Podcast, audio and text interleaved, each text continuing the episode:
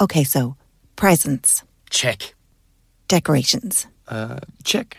Christmas clothes, Yep, check. the turkey. You forgot the turkey. Dunnes Stores has extended opening hours over the Christmas season, so you'll have plenty of time to get all those little jobs done. Opening times may vary. Check your Dunnes Stores app or dunnesstores.com for more info. Dunnes Stores. Make Christmas for everyone.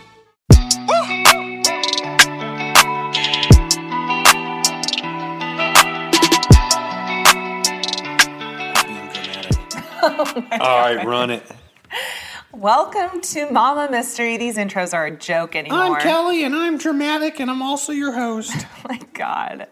Okay, so welcome to Mama Mystery. I'm Kelly. I am your host. And I am her husband that she loves more than anything, her co host, Austin Evans.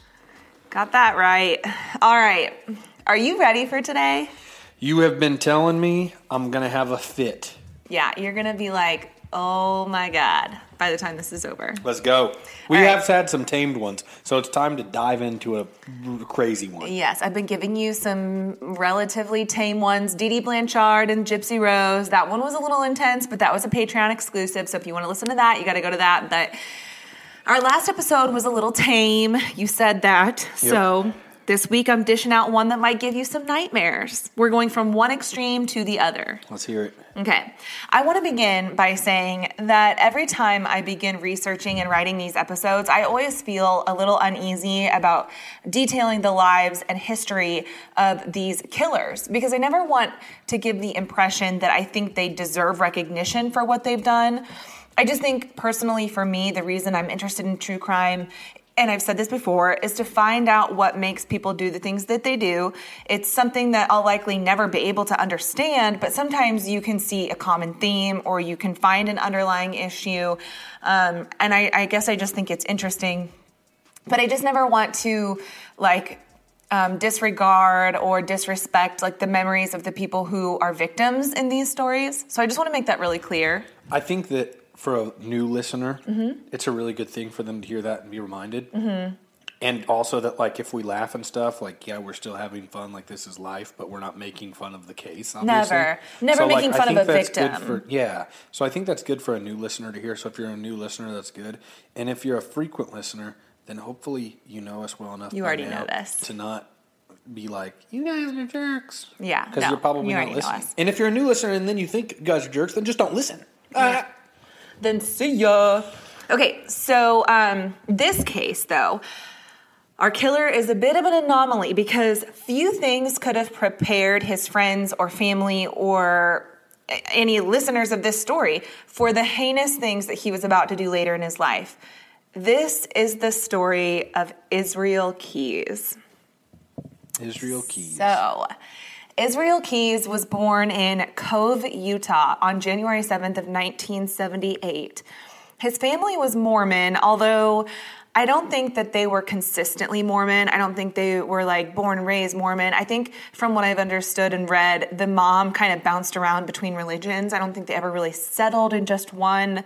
But he was the second oldest in a family of 10 children.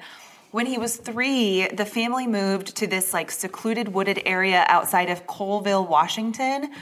And by then, his parents converted the family to be fundamentalist Christians and bounced around between churches that Israel described as being Amish to then becoming more militant militia type churches when he was a teenager. So, one of these churches was called the Ark, and they apparently practiced white supremacist Christian identity ideology. And the Keyes family became close friends with their neighbors, the Kehoe family. And later on, two of the Kehoe sons would go on a killing rampage in the name of their Aryan Republican Army in 1996, killing a family of three in Arkansas. So this just kind of gives you an idea of the type of people they were around. 1996 in Arkansas? Yeah, that's what the Kehoe sons, like the brothers, did later. So the Keyes family lived in extreme circumstances from the type of church they worshiped to their home life. They lived without electricity, they homeschooled all the kids. Some kids even had to sleep in tents every once in a while. All the kids held jobs to earn money, but they were all under the table jobs like working on farms, cutting firewood, doing things like that. Um, growing up, Israel was obsessed with guns. This is just one of your red flags.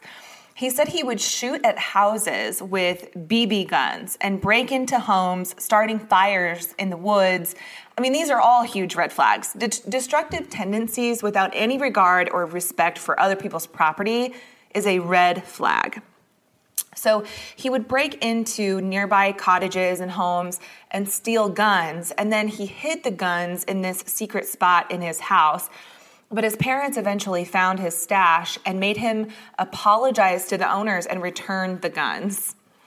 So later on, as a teenager, he broke away from the church, completely abandoning his faith, which caused a huge rift between him and his father, although they still kept in touch. It just created tension. Um, and then he became interested in Satanism and decided that he would plan a satanic ritual involving a young woman. He planned this all in his head without admitting this plot to anybody. And he started staking out places and people, just kind of waiting for his prey to present itself and come to him. And that's when he found himself along the Deschutes River in Colville, Washington, near a place that was popular for float trips.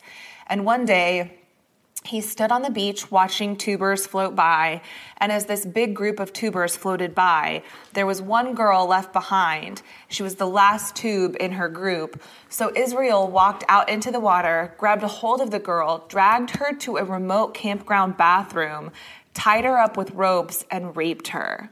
Oh my gosh. His plan was to strangle her, but the girl, who he believed to be between the ages of 14 and 18 at the time, kept talking to him.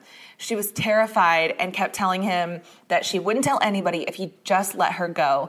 Israel said she was pretty smart because it worked, and things never got really violent like they could have if she had been fighting him.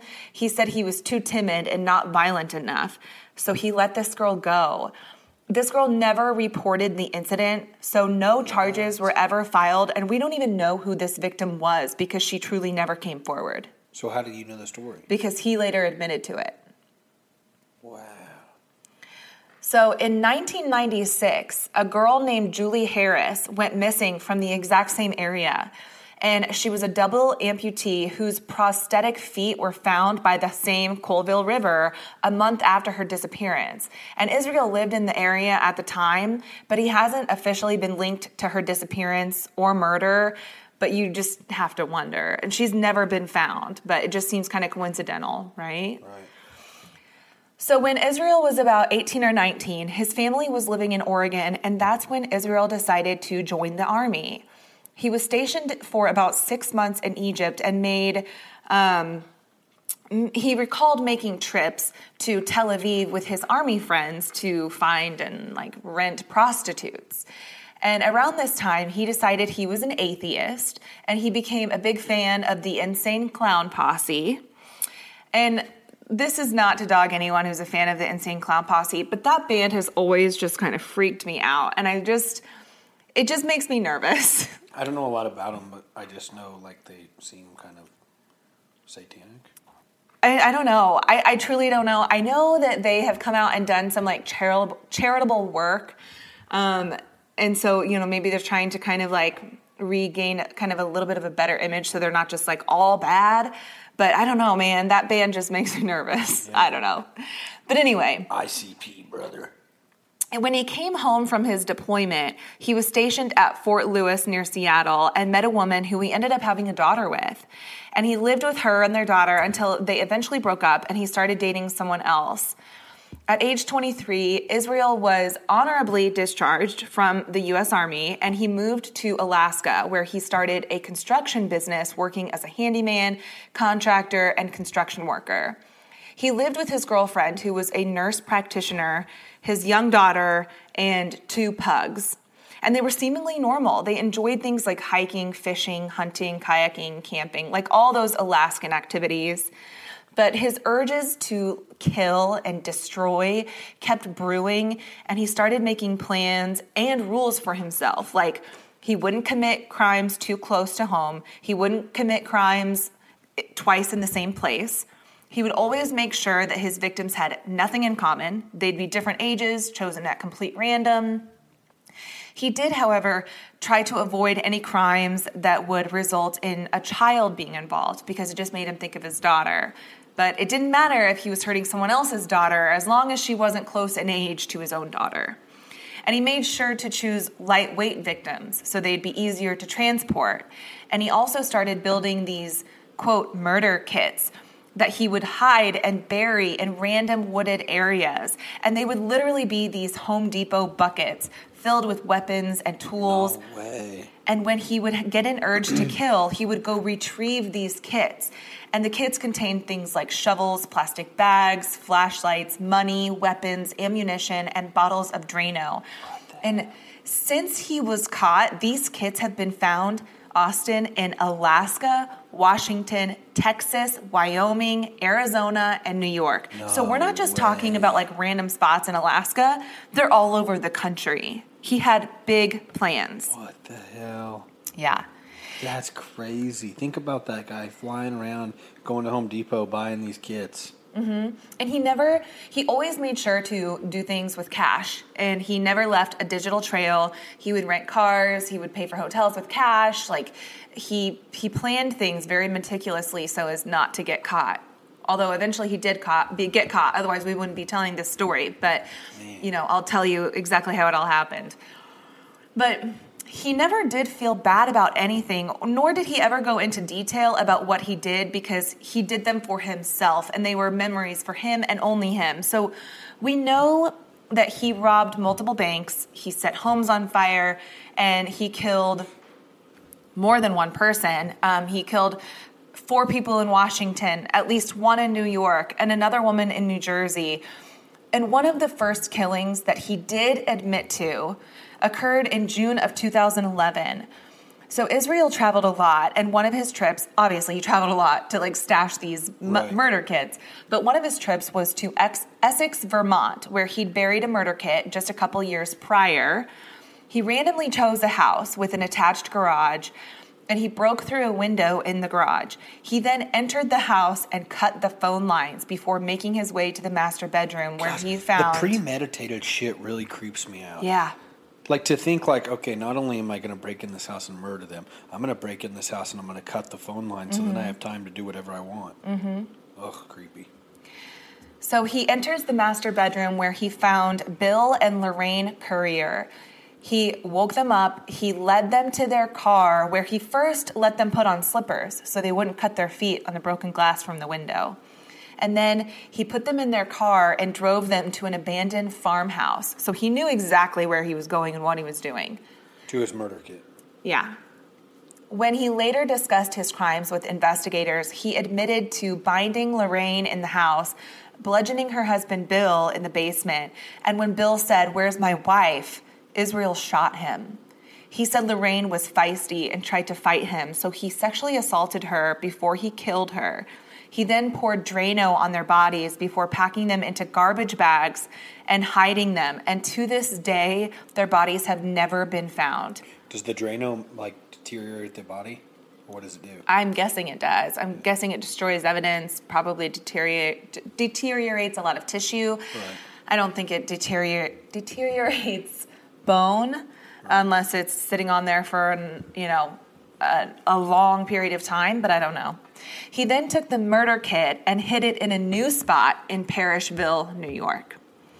So his last known victim was Samantha Koenig. And this would be, in my opinion, his most heinous and disturbing crime, and thankful, thankfully, one that would get him caught. Um, and you know, keep in mind, we know that he did commit a lot of other crimes. We just don't know the details. We don't know the names. We just know that they happened. Right. Probably a whole lot of other stuff happened. Yeah. So prior to the event that would get him caught, Israel had been staking out locations and meticulously chose the location of his next crime. He ended up choosing the Common Grounds coffee shop because it was one of few businesses in its area that was open late and it stood alone because it was one of those small little kiosk coffee shops with a drive-through so similar to like scooters coffee mm-hmm. So Samantha was 18. She was working at Common Grounds in, at the time. And if I didn't say this already, this happened in Anchorage, Alaska. But um, she was working at Coffee Grounds. On February 1st, I meant to say common grounds. Um, on February 1st, 2012, her boyfriend of about nine and a half months arrived to pick her up at the end of her shift. And when he got there, she was not there. Assuming that maybe she got a different ride home, he leaves. And when he gets home, he gets a text from Samantha's phone that says, quote, I'm spending a couple days with my friends. Let my dad know. So this was super unusual, and he immediately told her dad about it. And the next morning, her dad calls police to report her missing. They go to the Common Grounds coffee shop to review the security camera footage, and what they find is gut wrenching. And you can find this on YouTube. In the video, you see there's like four different camera angles. There's two that are outside. One is like shown, you know, right as like on the entrance. The other is from the other side. And then there's two inside the coffee shop. So in the video, you can see a man walking through the parking lot, just slowly approaching the coffee shop. And then it's right before they're about to close. He comes up to the window and he orders an Americano. And you can't hear what's being said, you can only see mm-hmm. the footage. So then you see Samantha making the drink, and when she returns to the window to hand him the drink, she appears to be really startled and literally takes a few steps back. She kind of she puts her hands up as if there's being a gun pointed at her, and you can tell she's super nervous. She immediately reaches over, turns off all the lights after obviously being directed to do so. And then you see someone who we now know to be Israel crawl through the window and into the coffee shop with Samantha. Oh man, that's creepy. It's pitch dark, so you can kind of only see like their shadows, and there's a little bit of light that's coming in from the outside that is, you know, like allows you to kind of see what's going on, but it's really dark. Israel forces her to her knees and zip ties her hands together. Then he guides her out of the coffee shop and through the parking lot, and you can see them walking together through the parking lot until they're completely out of the view of the camera. What isn't caught on camera, though, is that Samantha made a run for it before Israel caught up to her, tackled her to the ground, and told her to cooperate if she wanted to live. They walk across the road and into a parking lot between an IHOP and a Dairy Queen where Israel's white truck was parked. Israel told investigators later that he told Samantha multiple times that he was just doing this for ransom money, it was all just for the money. Samantha told him that her family didn't have any money, but he assured her that the community would come together and get the money to him. He promised her that if she just cooperated, she would make it home safe. God, can you imagine the fear for no, that girl? I cannot. When he asked her for her cell phone, she said it was still at the coffee shop. So he actually drove all the way back to Common Grounds with Samantha bound up in the trunk, truck. He re enters the coffee shop to retrieve the phone and leaves. He texted her boss, telling him that she had just had a bad day and would be leaving town for the weekend. And then he texted her boyfriend too, that weird text. Then he took what, the battery. What wait, what weird text? The, the oh, weird text about like I'm going with my friends. It, let okay. my dad know. Um, and then he took the battery out of her phone. Then he asked her where her debit card was, and she told him that she shared an account with her boyfriend, and her boyfriend had the debit card. So he takes her to her house, locks her in a storage shed in the freezing cold. At her house. No, no, no. This is at his house. He, takes, her to his house. Yes, there's like a, you know, there's his house, and then to the right, that's kind of in the driveway, there's a storage shed. It's just a tiny storage shed. Right. He puts her in there, turns on radio, like way up loud so that nobody can hear her scream. And then he leaves for Samantha's house to go get the debit card out of his truck. And while he was at Samantha's to, To get go get the debit card out of her boyfriend's truck? Yes. Yes. So he goes to Samantha's house to get the debit card. Her boyfriend comes out, yells at him, and then runs right back inside to get help. And her boyfriend had no idea at the time that this was the guy involved with Samantha's disappearance. No idea. But when he came back out, Israel was already gone with the debit card. He just had no idea. He took the card, Israel took the card to an ATM to test the PIN that Samantha gave him and see how much was in her checking account. He realized that it worked, and then he returned to the shed and raped Samantha. Oh my gosh. So the next day, her dad, James, immediately pioneered a huge search for Samantha. People were donating thousands of dollars towards a reward. Volunteers were scouring the area, posting flyers, ribbons, pictures of Samantha.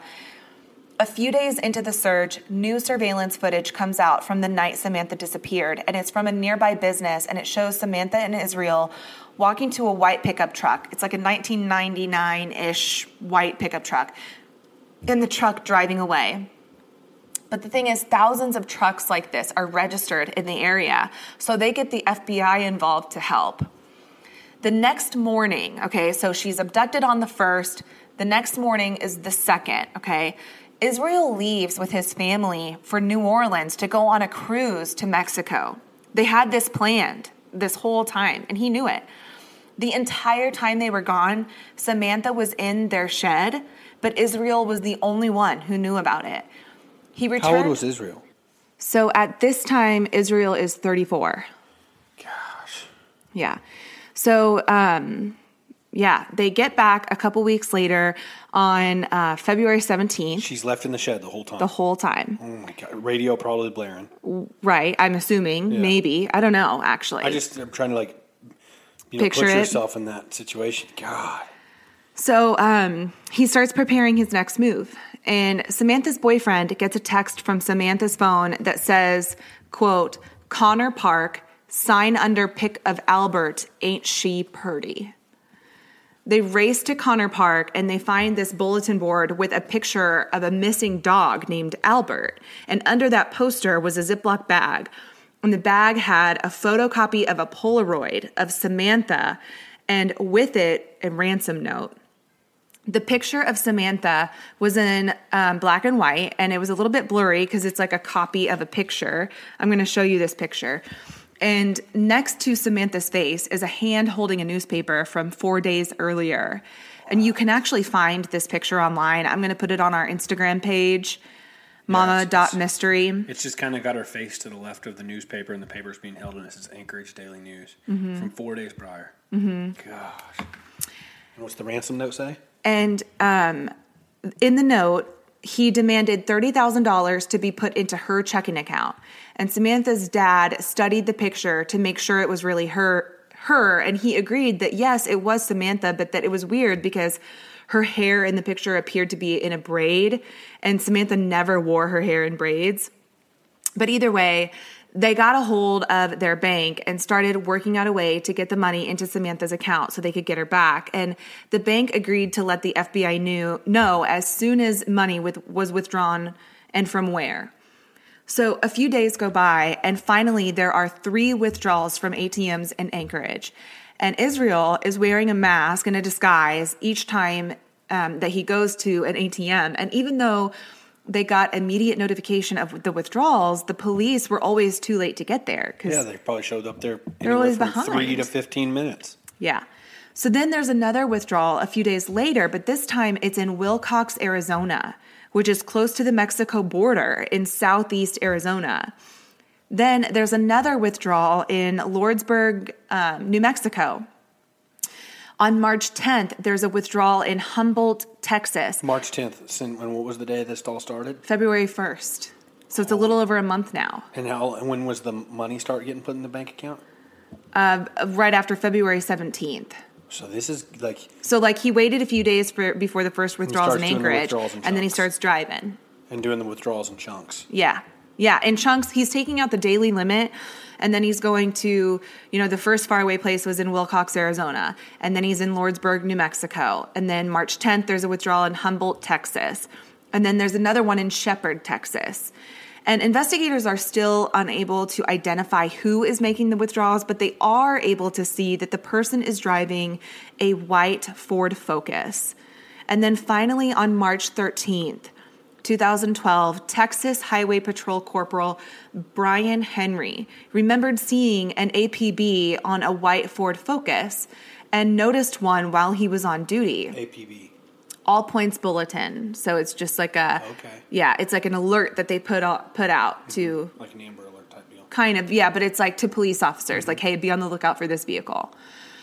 So he keeps an eye on it, and when the driver made a small traffic infraction, I heard it was for going like three miles over the speed limit. That's what I heard. I don't know. I, I can't find that in any article anywhere. But anyway, he pulls him over. So he asked the driver for his license. And can you imagine the adrenaline he felt when he saw an Alaskan license with the name Israel Keyes? Holy smokes. So they search the car and they find Samantha's cell phone and her debit card. And just like that, Israel is arrested and extradited back to Alaska. But she's not in the car. She's not in the car. so she's back in the shed. I'll get there. So, over the next several months, he gave investigators very few details about all the crimes that he committed. But the most heinous that we know of is the fact that Israel Keyes killed Samantha the night he abducted her. After bringing her back to the shed, he sipped on a glass of wine while he told her what he was going to do to her. And when he finished raping her, he choked her to death, left her body in that freezing shed while he went on his cruise. And then when he got back from the cruise, he revisited the shed. He propped her up in a sitting position, put a bunch of makeup on her, fixed her hair in a braid just like he did to his 10 year old daughter, and sewed her eyelids open I was just gonna say how were her eyes open. What? and took a picture for that ransom note. no way.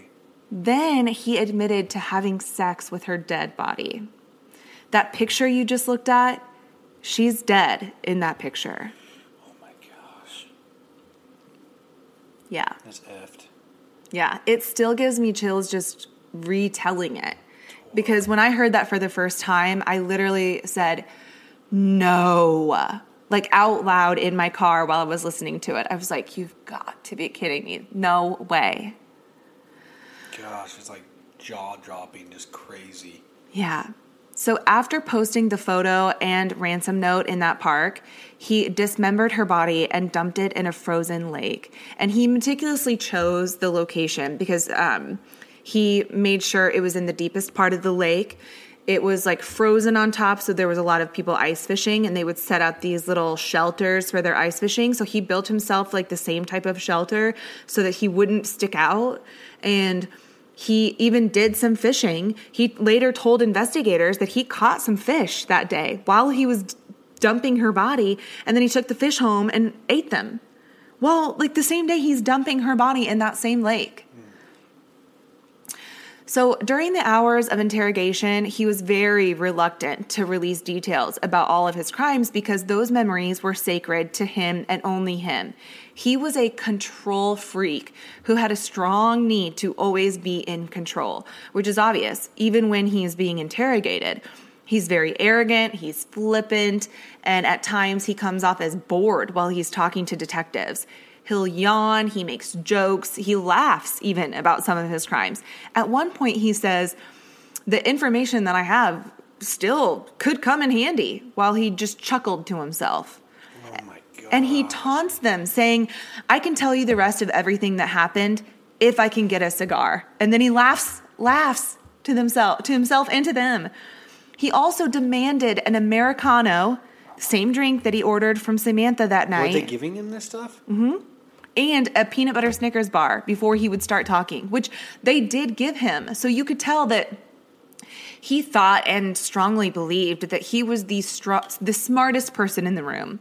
And Israel admits to investigators that he is a monster because at one point he was like, You got your monster, and just smiles and laughs about it. And nobody knows who he truly is as a person. And he still has tons of information that he intended on keeping to himself. And he kind of plays this like cat and mouse game with investigators, making them think that he'll give them a little something only to pull back moments later. So he told them early on he would give them more if they could guarantee an execution date for himself because he didn't plan on staying around much longer. And he was also concerned about the publicity of this whole case because he didn't want this getting back to his daughter eventually, which is ironic how he can care about the well-being of his own daughter but not Mr. Koenig's daughter. Right.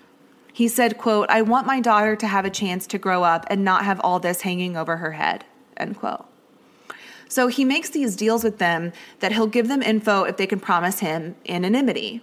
But then it all comes out on the news, like literally the very next day, and he finds out. So he gets pissed and tells them, you know what, I'm changing the rules and shuts it down. And the FBI realizes that they need to build back credibility with him so they can find out about his other victims, right? That they're not aware of. And he tells them, he gives them like little bits. He'll say, they'll say, How many are there? And he'll be like, eh, There's less than a dozen. But at this point, they're only aware of like three of them. And this goes on forever. Every single time they'd bring him in, they'd provide him with candy, coffee, cigars, whatever he wanted. See, how do you trust him though? Right. So Gosh, it's infuriating. Mm-hmm. he got to get out of his cell for the day to come meet with these guys. So he's like milking it and taking his precious time and giving them details investigators wanted. I, I know this sounds evil. I wish it was the exact opposite. I Right. wish rather than giving him what he wanted, they were torturing him to get the information. right? Yeah. Yeah, I do too. Because if anything, he's like loving this control. Right. And it's, I don't know, you're just giving the guy so much power. Mm-hmm. Whereas, like, Which is exactly what he wants. yeah, like, how about you're going to get punched in the face and then you're going to give us the information. And then if you don't, it's going to happen again. Yeah, And we're gonna pull off all of your fingernails and toenails one by one until you give us information. Evil, but seriously. but I mean, he's evil. Right. Punishment fits the crime. Eye for an eye. Exactly. So then at one point he says, I know you have an agenda and a deadline, but honestly, that's of no concern to me. Literally says that. He admits to killing someone in 2001 and again a couple shortly after, but he won't say their names. Another victim, he says he left in a way to look like it was an accidental accidental death and says that it worked because to this day they believed that it was an accident but he won't say who that was either. So you have to realize, Austin, there are so many missing persons cases or cold case homicides that are unsolved that could possibly be committed and linked, committed by and linked to Israel Keyes. But we will never know exactly how many, who they were, where they were, nothing. Any of the details. He'll just give enough to make it a tease. Yeah, because then on December 2nd of 2012, in the ultimate act of control and cowardice, Israel was found on the floor of his jail cell in a pool of his own blood after he sliced his wrists with a razor blade. Gosh, that's like the worst. It's like it's just he just got out of everything. Right, exactly. And in his cell, they found 11 drawings of skulls that were used, that he used his own blood to like draw these skulls. And it was believed to represent his 11 victims. There was also a drawing of a pentagram and a suicide note that just rambled on about the art of murder. And it was kind of like this poetic ode to murder, but it gave no real insight to any of his other crimes. But you know, ultimately, the most terrifying aspect of this case, in my opinion, is that Israel Keyes came off as a totally normal guy. Really? He looked normal. He led a seemingly normal life. He had a daughter. His girlfriend was a nurse practitioner, so she's got to be pretty smart. And yet he lived a completely different second life that nobody knew about, not even his girlfriend, the people closest to him. It reminds me of uh, BTK, who was this like Boy Scout leader, member of the church, dad, who turned out to be a sadistic serial killer too. What in the world? That is super creepy. When you put those pieces together, Yeah. and you think of it's like, oh, that could be my friend. That Yes, you never know just how close you come to people like this because they could easily be your freaking neighbor, but their facade is just so finely tuned. You know, he was tested, um, like he had his intelligence tested, and he had like above average, but not like crazy high intelligence. But I mean, he was very calculating, very meticulous about his crimes. I mean, he had to be He was a manipulator. yeah, I mean, he had to be smart. He's not dumb, although he did start, you know, getting done later on. Like, you know, he started making mistakes. But um, yeah, and then to just take the easy way out and just off yourself. Like, what a coward. What a coward. And he has the audacity to say that he's worried about how his family will react, his daughter, his Right. mom. He's like, I don't want to give my mom a heart attack. Well, you should have thought about that before you started doing all this stuff. Man, you. Get a video game. Like, why don't you just take it out on Grand Theft Auto? Like, But this is like one of the things. Like, are you born like this, or why did this happen? Mm-hmm. Are you born bad? Yeah, are you born bad? I think he started showing signs at a really young age. He had the, this obsession with guns and Satanism. destruction, and then, yeah, switched over to. I mean, but he was also raised in this, you know, extremist church, if you can even call it that. that you know he was surrounded by a lot of people too. So it's kind of like, was he born bad or was he surrounded by bad people? Because the people he was surrounded by went on to do bad things also. However, his other family members, like out of ten kids, he's the only one that did something like this. So yeah, you have to wonder. Gosh, this is definitely a nightmare case. Mm-hmm. Yeah, so big creepy. time nightmare. Israel Keyes. Well, that's it, folks. Folks, folks. You really pronounce the hard L in that. I know, folks. Um, anyway, that's all, Jiminy folks. Christmas. Well, hopefully you freaks enjoyed that. Freaking weirdos. And we'll be back with another case. Um, and I don't know what it's going to be yet, but it'll be a good one. It'll be crazy. I'm Share sure. it with your friends. Have a killer week. A killer week. That Whoa. was kind of no pun Why'd you just say that?